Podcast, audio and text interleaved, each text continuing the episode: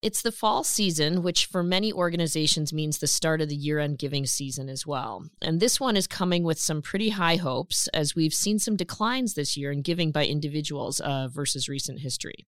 So just a few fun facts. Americans gave $427 billion in 2018, which unfortunately, adjusted for inflation, was almost 2% lower than what they'd given the year before. This is according to Giving USA's 2019 report. So what are some of those forces behind the shifting philanthropy landscape, and what are certain organizations doing to successfully attract capital? Because some are.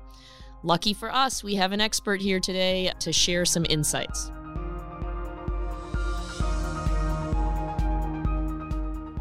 This is Inspired Investing, where we inform and educate organizations and individuals who strive to invest purposefully with and for a mission. Hi, everyone. I am Claire Gola, head of Bernstein's Endowment and Foundation Advisory Services, and today I'm excited to be joined by Greg Hagen. Greg is a partner and managing director at CCS Fundraising, a campaign and development strategy consulting firm out of Philadelphia, where Greg is calling from today. Welcome, Greg. Well, hello, Claire. It's great to be with you. Yes, likewise. You and I have been on this panel circuit speaking together lately on a bunch of these topics. So I was really excited to get you here today for one of our episodes of our podcast. So I'm going to start by asking you a little bit about the question I posed above, which is, what are some of these market forces that are out there shifting today's landscape in philanthropy? I think there are a number of market forces, both on a national scale and on an international scale. And there's probably three or four drivers in particular. The first one is globalization, and that's been a long-term macro trend, but that's very real, and that means an exchange of flows of information, of capital, of ideas, of new initiatives, and it's globalized the landscape naturally in terms of giving as well, international concerns from the U.S. or from the U.S. giving abroad, and we're seeing that shifting in a number of different ways.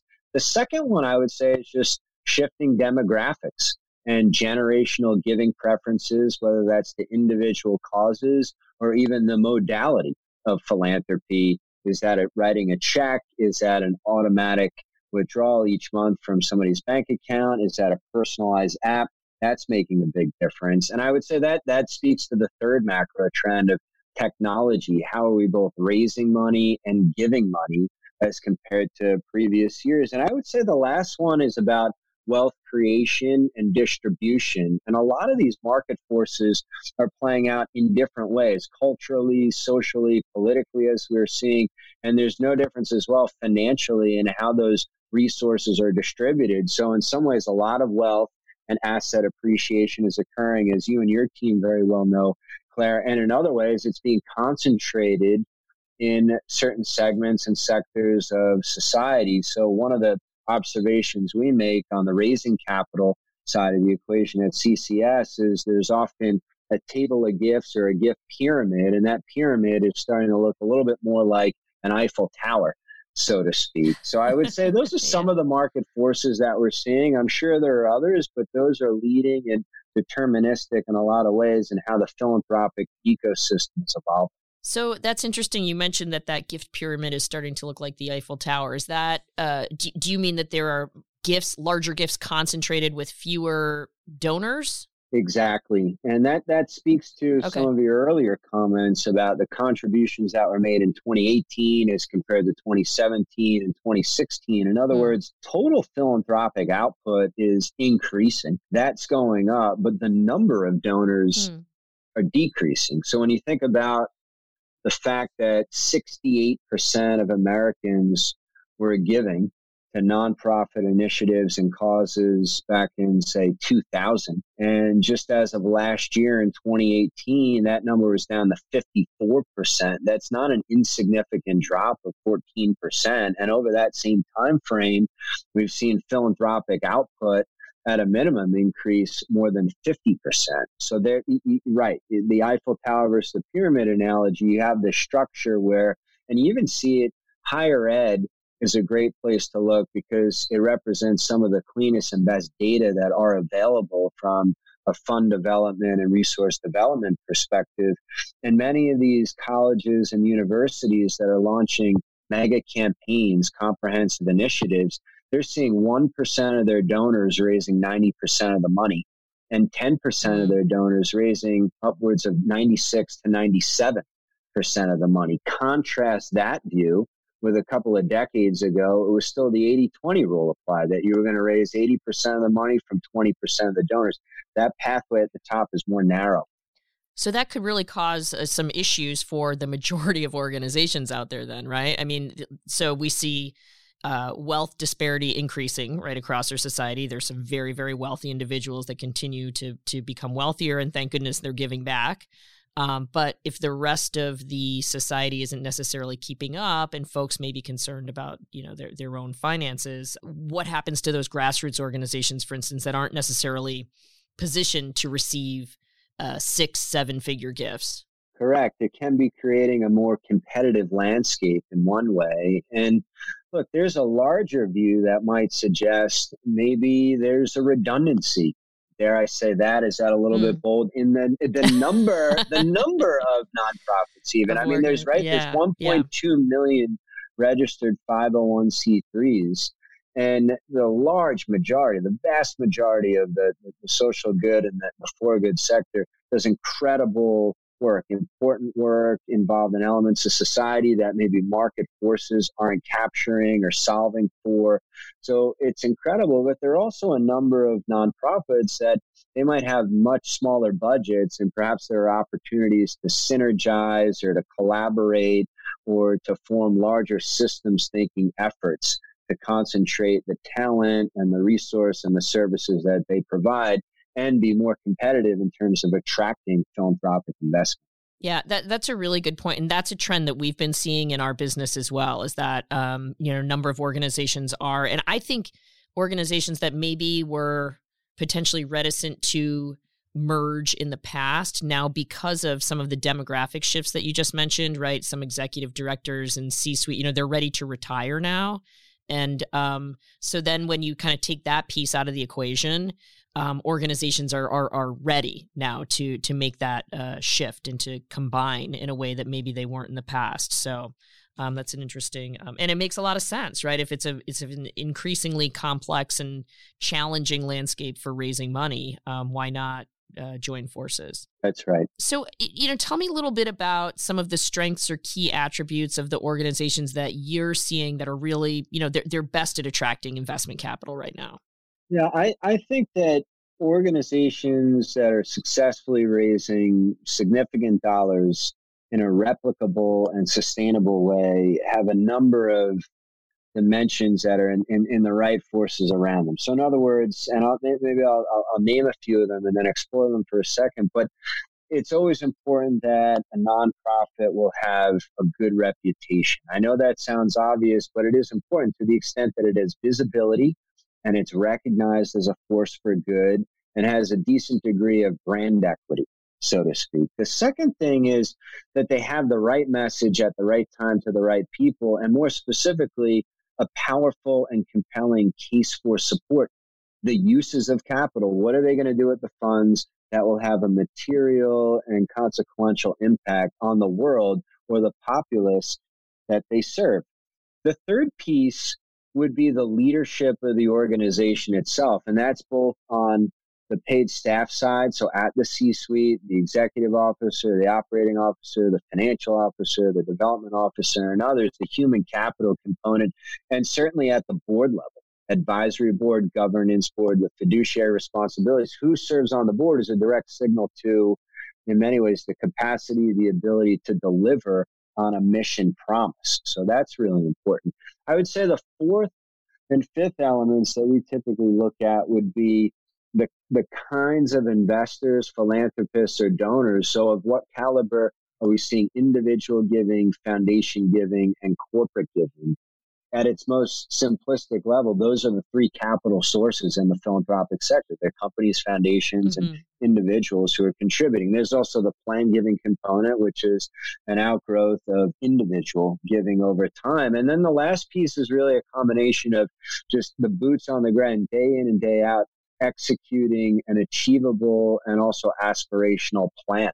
So do nonprofits have a credible pathway forward in terms of the right goal setting, the right key performance indicators, and the right time horizons and strategies to be successful? And when we see nonprofits that have those attributes and those assets associated with them, they're raising a lot of money and they're delivering over time. So just by example, if you think about Habitat for Humanity at an international level, and even in some of their localized markets, just use the case for funding as a starter point. There's incredible power in that to say, okay, for X amount of dollars, whether it's $150,000 or $200,000, this is the home, this is the house, this is the restore, repair that you're creating with a deserving partner family. And here's the tangible output and outcome. And we could also monetize that value over time in terms of a social return on investment, value created in society.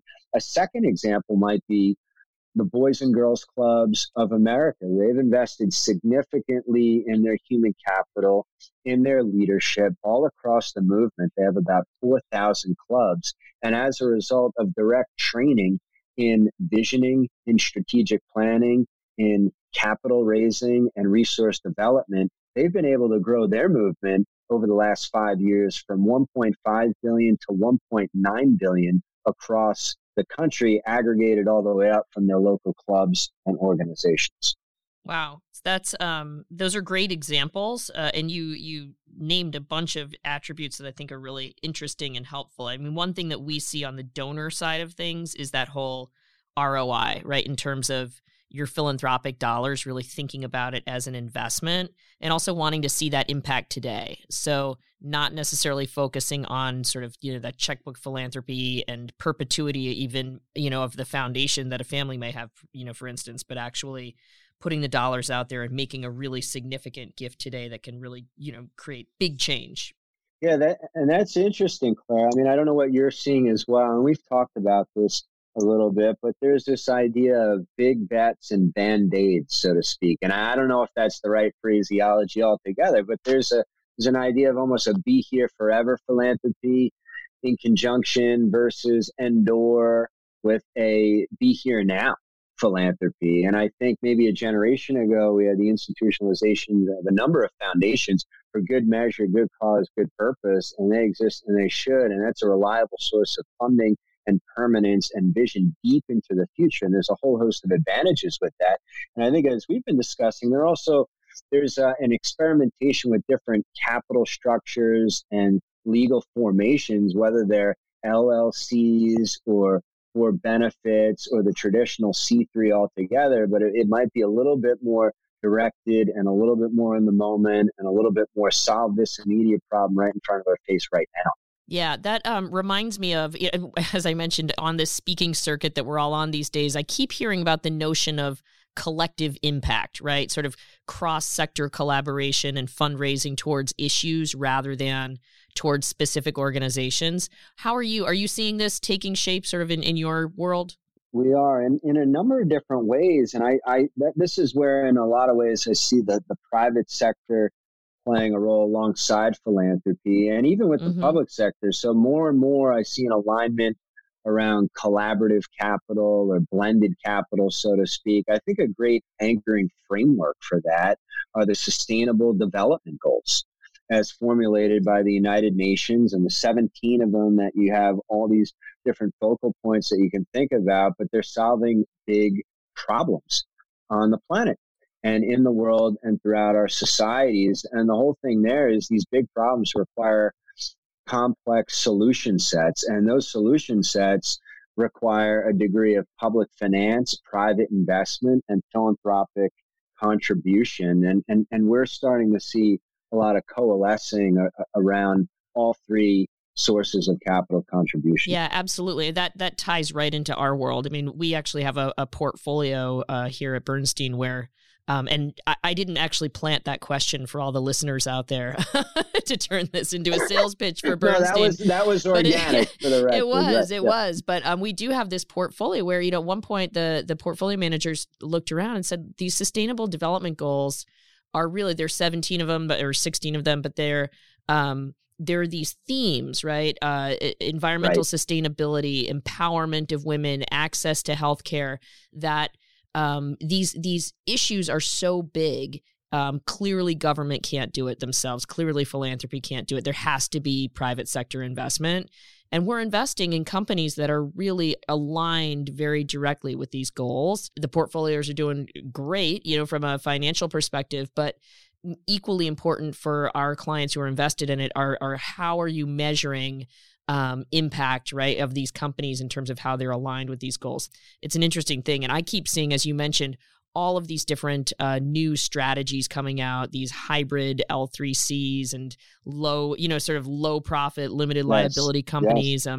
I can't help but think that, you know, as we fast forward, that this whole universe will just continue to shift and the lines will really blur. Problems are really big, right? You need to, this challenge really creates this or breeds creativity, I guess. Which is exciting as well. Exactly your point. There's a lot more innovation, I think, toward these problem solution sets. And again, to support your view, it's a very authentic view. And I mean, part of this is also what I try and work with my students on at the University of Pennsylvania. So I'm fortunate enough to teach at the Wharton School and the School of Social Policy and Practice. And at the School of Social Policy and Practice, a course on raising philanthropic capital. And this is what we workshop with our master's level students who are getting a master's degree in nonprofit leadership to think about, yes, philanthropy and beyond philanthropy, and how else does that play itself through in the world. And the lens, the frame that we use around these issues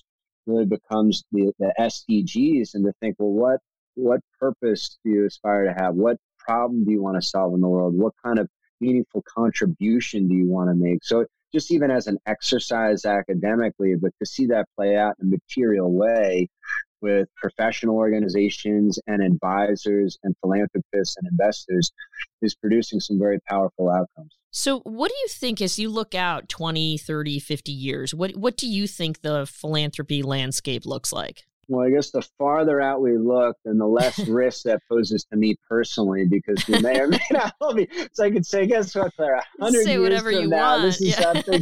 Now, if you ask me what's going to happen tomorrow or next year, that's the ultimate definition of risk. Is, I think, is it Howard Marks would say, the definition of risk is many things can happen, but only one thing actually will happen in any given moment or point in time. But I see trends in a number of different ways. One we've touched on in terms of this idea of collaborative or blended solutions and capital. And I think we're going to see more of that, evidence-based by the Omidyar Network or some of the experimentation with the Gates Foundation or Chan Zuckerberg Initiative, these different forms and modalities of thinking about solving really big problems.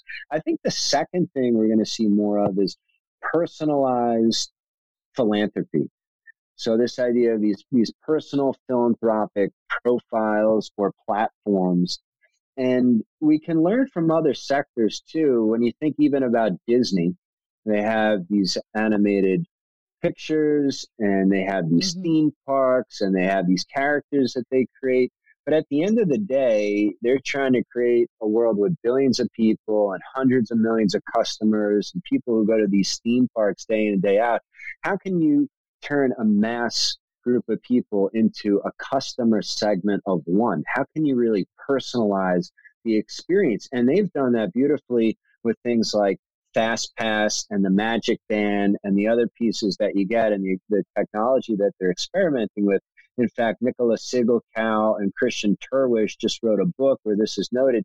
It's called Connected Strategy.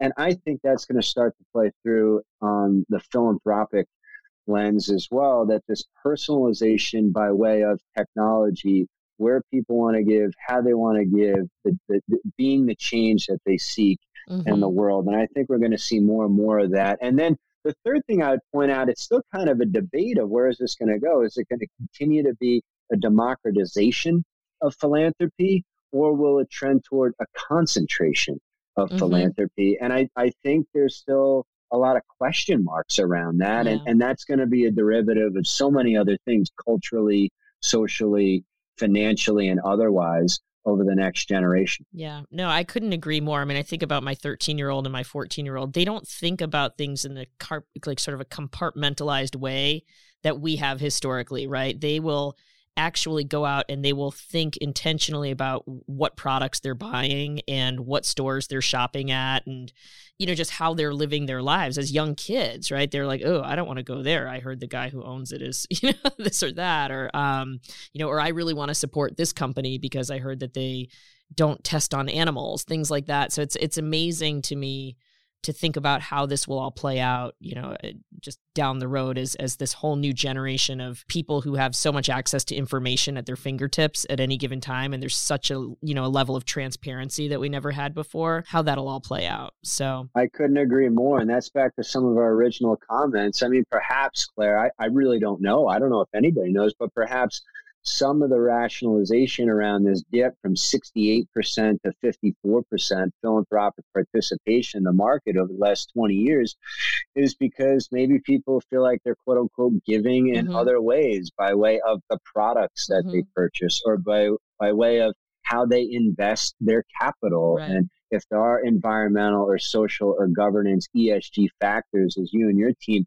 know oh so well, but is that impact orientation achieved through other channels or other means? And I just think that's becoming more in the fold, this kind of 360-degree review. And the business community needs to and will continue to do its role and play its part with movements like stakeholder capitalism or conscious capitalism, where it's not just the profitability measure and the dividends rewarded to investors per se. Of course, that's super important. And yet it's also the employees of the companies and the customers themselves and the environment and the citizenry that surrounds and supports those communities in which these companies operate. So it's just a much more holistic view. Those are some of the observations we're finding and making. That's great. Well, Greg, this has been really good stuff. Thank you so much for joining us today. Absolutely. Pleasure to be with you, Claire. Thanks so much. And thank you all for listening. If you'd like to learn more from Bernstein's Endowment and Foundation Advisory Services, please see the link to our blogs in this episode's description. If you enjoyed this episode and haven't subscribed to our podcast yet, please go to the iTunes Store, Google Play, or wherever you listen to podcasts to subscribe and rate us. Also, please email us with your thoughts, questions, and feedback to insights@bernstein.com, and be sure to find us on Twitter @BernsteinPWM. Thanks, everyone. Talk to you soon. Bernstein, making money meaningful for individuals, families, and foundations for over 50 years. Visit us at Bernstein.com.